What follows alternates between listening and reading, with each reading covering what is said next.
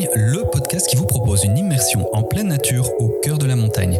Du reportage aux rencontres avec les personnalités qui font la montagne de demain, en passant par des témoignages et interviews de passionnés d'outdoor, quelle que soit la saison, comme un air de montagne vous fera prendre une grande bouffée d'air. Dans cet épisode, on vous emmène à Pralognan-Lavanoise à la rencontre de Véronique, accompagnatrice en montagne. Le village de Pralognan se trouve à l'entrée du parc national de Lavanoise. Destination historique des amoureux de la montagne, Pralognan-Lavanoise est un village de charme d'environ 750 habitants au cœur du territoire Savoie-Mont-Blanc. Véronique nous guide sur la rando des papés à travers le village de Pralognan-Lavanoise. Les papés sont les anciens du village et cette randonnée compte l'histoire de Pralognan. On a quitté, là vous êtes euh, au, au c'est quand même un bâtiment qui est important, qui a beaucoup d'histoire. Nous on l'appelle le Grand Hôtel, puisque c'est le premier hôtel qui a été construit en 1895 et qui a accueilli les premiers euh, alpinistes venus donc gravir les hauts sommets. Donc c'est vrai que c'est un bâtiment aujourd'hui qui appartient à la commune de Pralognan. Les gens du village sont vraiment attachés euh, à ce bâtiment.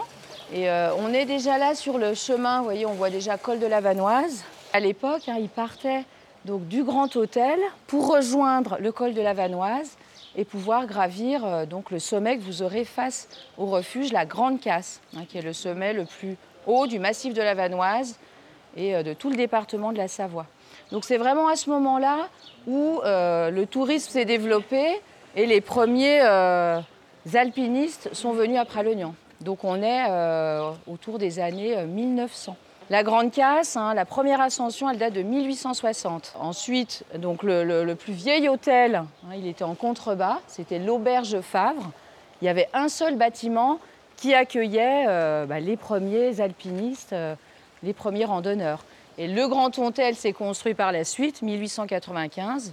Et c'est dans ces années-là où on a commencé à accueillir très belle clientèle à Pralognan, hein, puisqu'il fallait pouvoir arriver jusque-là et euh, pouvoir se permettre de- d'embaucher un guide pour pouvoir gravir euh, les sommets. Hein, le ski est arrivé par la suite.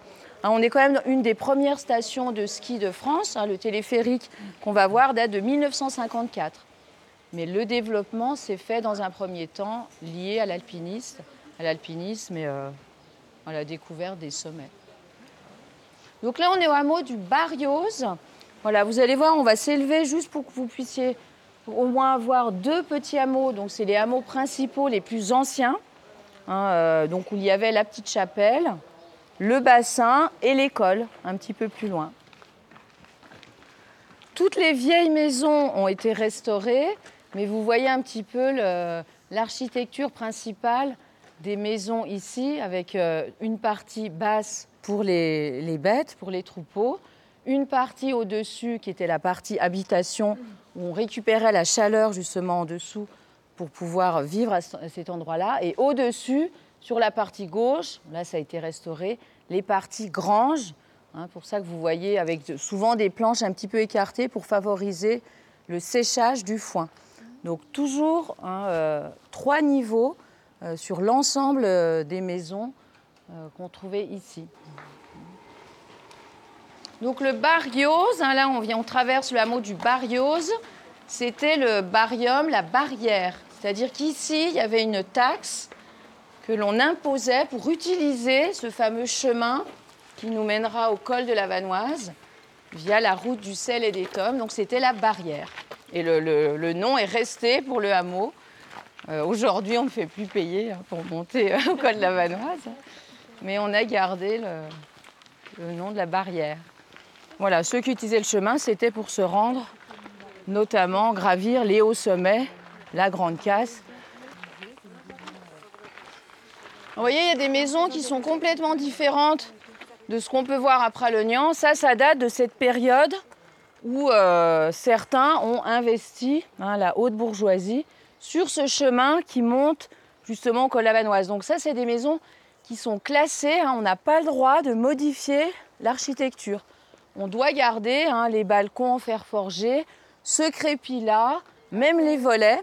hein, euh, donc c'est vrai que les propriétaires, euh, voilà, hein, il y a quelques bâtiments comme ça dans Pralognan où on n'a pas le droit de, de modifier. c'est des bâtiments qui sont classés.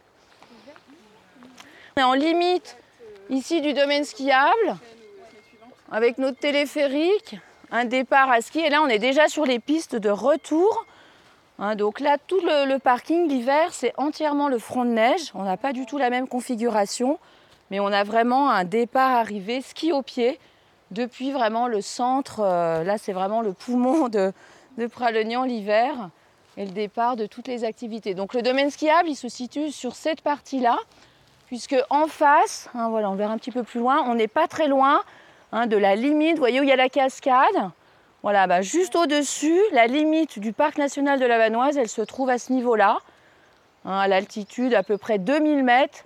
Elle traverse. Donc d'une part, hein, on en reparlera, mais le parc date de 1963.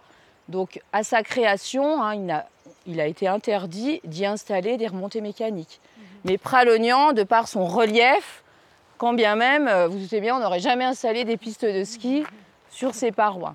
donc, euh, et tout le secteur que vous voyez en face, on est en dehors du parc national de la Vanoise, hein, depuis le petit Mont Blanc jusqu'au crête du Mont Charvet.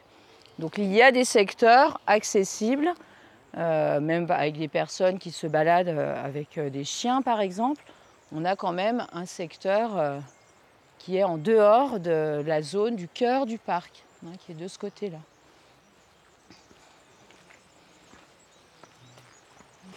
Voilà, on est au hameau donc ici des Bieux. Vous avez vu, il y a encore les rues pavées hein, de l'époque. Hein. avant, tous les hameaux étaient euh, comme ça en pavé. On est toujours sur la continuité. C'est pour ça que vous voyez les panneaux col de la Vanoise, hein, ce chemin qui permet de rejoindre la montagnette des Fontanettes et puis le, col au-dessus.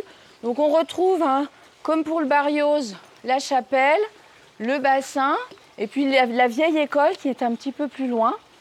Donc là, les bieux, ça vient donc des, le, nom local patois, hein, ce sont les bioles. Les bioles, ce sont les bouleaux. Vous voyez, ces feuillus au tronc blanc qu'on a au-dessus. C'est un, lieu où il y a pas mal d'humidité, il y a des bouleaux, donc le nom vient de là. La génération, donc moi, ma maman était du village au bout des granges, elle allait à l'école aux granges. Les gens qui étaient ici au Bieux allaient à l'école au Bieux. Donc on avait cinq hameaux différents.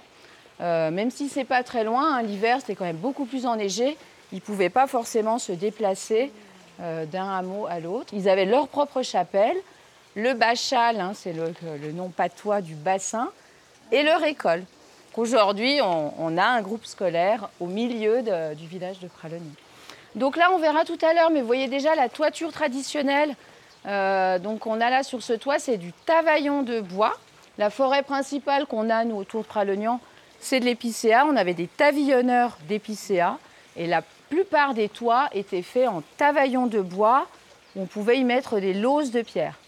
Donc aujourd'hui, on n'a plus de tavillonneurs pour l'épicéa. Donc tous les toits euh, qui sont refaits, même dans les refuges d'altitude, c'est du cèdre rouge, hein, du red cédar, qui est utilisé. Par contre, la technique reste la même, la technique de pose.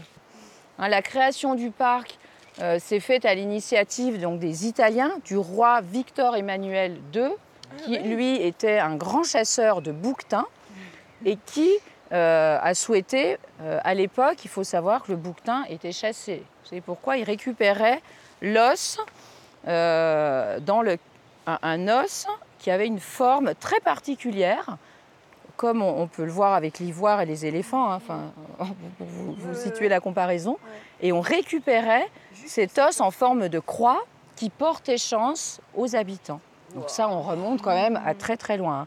Mais le roi Victor Emmanuel, en tout cas, a, lui euh, incité les Français et a offert sa réserve de chasse en protection. Donc au départ, le Grand Paradis. Et le parc de la Vanoise est limitrophe avec le Grand Paradis sur 7 km. Donc ça, ça s'est fait progressivement. Et euh, vous savez que la Savoie a été euh, annexée à la France en 1860 et quand on a fêté les 100 ans donc, de l'annexion de la Savoie à la France, donc 100 ans après, ça a incité justement à relancer les débats sur une zone protégée en France. Et le décret a été signé donc en, 1960 et euh, le temps de définir hein, les limites et le parc a vu le jour, donc premier parc national français en 63. Donc là, il a fallu définir les limites, hein, où les gens ici vivaient essentiellement de l'agriculture, hein, avaient été propriétaires, ils sont toujours propriétaires des terrains. C'est important de le préciser. Et ensuite, le parc a pris en gestion cette zone en accord, bien sûr, avec les agriculteurs. Donc on est en zone d'adhésion. Donc on va dire par exemple pour l'installation d'une nouvelle remontée mécanique, même si on est bien sûr en dehors du cœur, il va y avoir une étude floristique notamment. Et si euh, on trouve une espèce rare ou protégée, on pourra annuler euh, les travaux entrepris pour une remontée mécanique. Pour un sentier, on a eu le cas, on a voulu euh, restaurer un chemin voilà, entre le mont Bochor, on a trouvé une violette peinée particulière. Les travaux ont été annulés. On n'a pas eu autorisation, dans un premier temps, d'agrandir le chemin. Pour vous donner une idée, avant 1960, il restait là en zone vanoise une vingtaine seulement de bouquetins. Aujourd'hui, avec la création du parc, on est à 2500 bouquetins dans la zone parc. Le fait de le protéger, on a pu augmenter comme ça. C'est le même cas avec les loups. On n'a pas réintroduit le loup en vanoise. Hein, les loups ont, été, euh, ben voilà, on verra tout à l'heure une plante hein, qui s'appelle l'aconite du loup. Les gens euh, en 1800 se débarrassaient des loups. Euh, ensuite, ils ont disparu et ils sont revenus naturellement depuis l'Italie. On n'a pas réintroduit le loup en vanoise. On est sur les hauteurs de Pralognan, on a une superbe vue sur tout le village et on va redescendre maintenant vers un autre secteur. Vous verrez hein, des piles de bois, ça devant toutes les habitations euh, du village. Mais euh, l'avantage qu'on a ici, c'est ce qui se fait dans les hautes vallées de montagne. On appelle ça le bois d'affouage. Euh, donc le garde forestier hein, va gérer sa forêt et va juger tous les bois nécessaires à enlever de la forêt, soit parce qu'ils ils sont secs, hein, on appelle ça des chablis, des bois secs sur pied, soit ils ont été attaqués par un ver, un bostriche, et pour éviter de contaminer toute la forêt, on va régulièrement enlever ces bois et c'est les gens du coin qui vont les enlever. Donc euh, c'est un système de troc. Euh, si on est intéressé et qu'on a un foyer sur Pralognan, on veut donc euh, avoir du bois de chauffage, on s'inscrit en mairie dans un premier temps et on va faire une corvée. On ne va pas payer le bois, mais on ne nous donne pas comme ça non plus.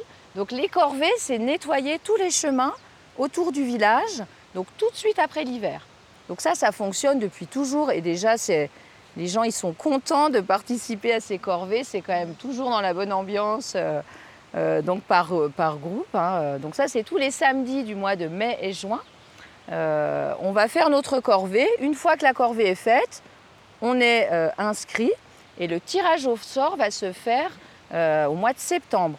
Donc on va peut-être voir tout à l'heure, on va traverser la forêt, des arbres qui ont été numérotés par Daniel avec un simple numéro et nous on va tirer au sort et on va savoir où est notre part de bois. Donc ça peut être juste à côté de la route, mais ça peut être tout en haut de la forêt, là-haut du mont Charvet.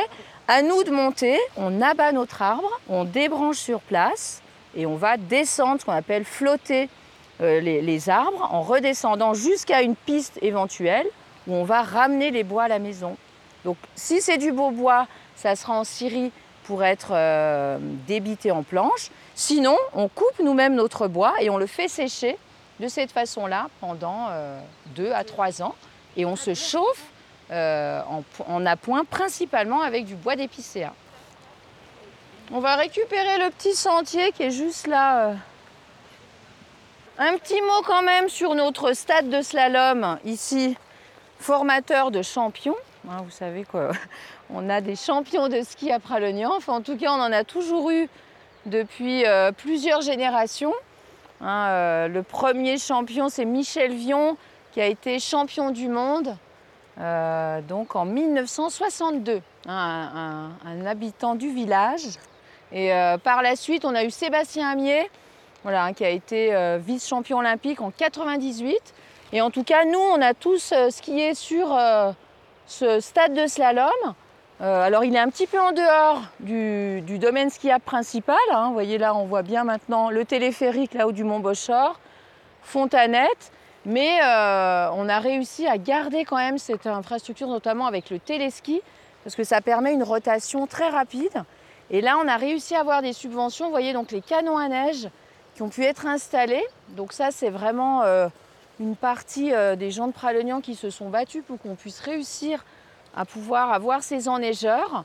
Et ça nous permet du coup maintenant d'accueillir beaucoup de monde dès le mois de novembre. Hein, on accueille bah, certaines, certains membres de l'équipe de France de ski alpin, les comités de Savoie, et on peut leur proposer, notamment avec les infrastructures qu'on a à côté, avec la piscine, salle de sport remise en forme. Donc ça permet d'avoir des couloirs qui sont du coup enneigés dès le mois de novembre et quand les stations ne sont pas encore ouvertes, de pouvoir ici, euh, voilà, l'été on met des vaches, vous avez vu, et puis euh, ça entretient aussi le, voilà, le fameux stade de slalom euh, disertant. Donc il y a un rare sapin tout ce que vous avez au-dessus, c'est de l'épicéa. Mais vous voyez là, par exemple, ça c'est un sapin, le vrai sapin. Donc on en a très peu. Bon, on le reconnaît parce que il est beaucoup plus doux au toucher. Il a les lignées blanches en dessous. Voilà. Donc c'est vrai que c'est dû essentiellement à la nature du sol. Hein. Pourquoi on n'a que de l'épicéa? Parce qu'on n'a pas suffisamment de terrain humide. Nous ici à cette altitude, les sapins, il leur faut une grande profondeur de sol puisque les troncs sont vraiment dans l'axe, alors que les épicéas, ils ont des racines embrasantes comme des bras, donc une petite épaisseur de sol leur suffit. C'est pour ça qu'on va en trouver aussi à la limite hein, jusqu'à 2000 mètres, puisque euh, voilà, même quelques centimètres, les racines peuvent s'accrocher. Euh, donc quand il y a du sapin, ils peuvent nous mettre aussi du sapin dans le bois d'affouage. Voilà, on va remonter, on va traverser pour aller chercher le petit sentier là du jardin des panoramas. Nous avons pris la direction du sentier des panoramas, une petite route et puis un petit sentier qui nous amène jusqu'à une table d'orientation. De là, on est juste en face de la grande casse. Voilà, donc la, grande casse, elle se dévoile euh, justement. Donc c'est cette grosse molaire hein, blanche voilà, on ne voit pas encore tout à fait le, point culminant à, 3855. On devine, vous voyez, sur la droite, la petite pointe. Vous avez l'énoncé, la fameuse pointe Matthews, donc qui a pris le nom de l'anglais hein, qu'on a ici, Matthews, qui est donc venu gravir pour la première fois en août 1860. Alors juste pour la petite histoire, Matthews, c'est un Anglais qui avait créé l'Alpine Club en Angleterre et qui euh, était assez avant-gardiste, en tout cas sur toutes les ascensions de sommet. Et il cherchait en fait le mont Isran. Donc il était persuadé que dans le secteur, hein, la Grande Casse touche la Grande Motte de Tignes, qui touche Val d'Isère et le, col de l'Isran. Donc il était venu en prospection du côté de la Sassière, hein, sur le plateau derrière qui jouxte Tignes, en cherchant un mont Isran culminant autour de 4000 mètres d'altitude. Et c'est depuis donc l'autre versant qu'il a aperçu la Grande Casse, pensant que c'était le mont Isran. Donc il est arrivé par le, col hein, de l'autre côté où vous serez demain. Et les gens du coin donc lui ont dit non, ça c'est la Grande Casse, le plus haut sommet euh, connu qui n'avait jamais été gravi. Il a donc organisé l'ascension, euh, voilà, ce 8 août, avec un guide de Chamonix et un chasseur de Pralognan. Hein, voilà, Étienne Favre, euh, qui lui n'était pas alpiniste, mais qui connaissait parfaitement euh, le coin et ses dangers. Donc voilà, ils ont gravi hein, en, taillant des marches ce 8 août 1860. Et c'est vraiment à partir de là où tous les autres sommets environnants ont été gravis jusque dans les années 1900. Et on le disait, après la création du Grand Hôtel, pour pouvoir accueillir euh, les premiers alpinistes. Voilà, le petit hameau des Fontanettes, vous voyez en face, c'est également une montagnette. Là, on va arriver au petit hameau de Chaulière. C'était une montagnette qui faisait l'intermédiaire avec l'alpage où vous étiez hier. Et les Fontanettes, hein, c'était l'intermédiaire avec l'alpage de la Glière sous le lac des Vaches. Donc ça, c'est un sentier voilà, qu'on appelle Jardin des Panoramas. Voilà, répertorié ici depuis le, bout de la route, avec cette jolie vue donc, sur les sommets, et puis euh, le village de Chaulière, là où on va arriver. Donc ça, c'est... Euh, il y a pas mal de commercialisation faite sur ces petits sentiers de proximité de village. Les familles recherchent des idées de balade. Donc ça, c'est vraiment euh, la balade la plus Cogny. On a Cascade de la Fraîche, voilà, on a vu ce matin où vous irez. Ça, c'est vraiment la deuxième, Jardin des Panoramas, facile, accessible, avec différents euh, panoramas et points de vue. Là, tu vas voir, on va arriver sur la prairie. Voilà, on arrive au petit hameau de Chaulière. Chaulière, c'était les choux notamment. Mais en fait, toutes ces belles prairies étaient cultivées depuis toujours, hein, même pour les, céréales, le chanvre. Euh, sur toute cette partie-là, l'hiver, c'est maintenant piste de ski de fond. Voilà, et donc ce petit mont Blanc qui domine, hein, c'est vrai que c'est une montagne euh, qui se voit d'un petit peu partout. C'est un îlot de gypse blanc, une roche hein, qui sert justement aux enduits euh, extérieurs et aux plâtres à l'époque. Donc on extrait encore, hein, on va le voir là sur le chalet un peu plus loin, pour les enduits, mais on ne l'utilise plus pour les plâtres intérieurs.